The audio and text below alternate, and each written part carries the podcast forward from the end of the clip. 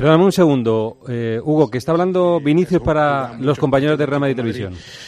Y la verdad que, que es una alegría tremenda. Nunca imaginé jugar tantos partidos tan jóvenes y quiero seguir así, quiero seguir haciendo historia, quiero estar entre los mejores y con los jugadores que más han jugado con, con esta camiseta. ¿Cómo has visto el partido de hoy, el empate del equipo? A un partido muy difícil. Jugar fuera de casa siempre, siempre es, es complicado, pero después de, de, dos, goles, dos goles contra, hemos conseguido llegar y al final eh, no hemos podido porque no nos han dejado. Y ahora a por el Leipzig. Sí, tenemos que seguir firme, que la afición está, esté con nosotros, que, que necesitamos bastante.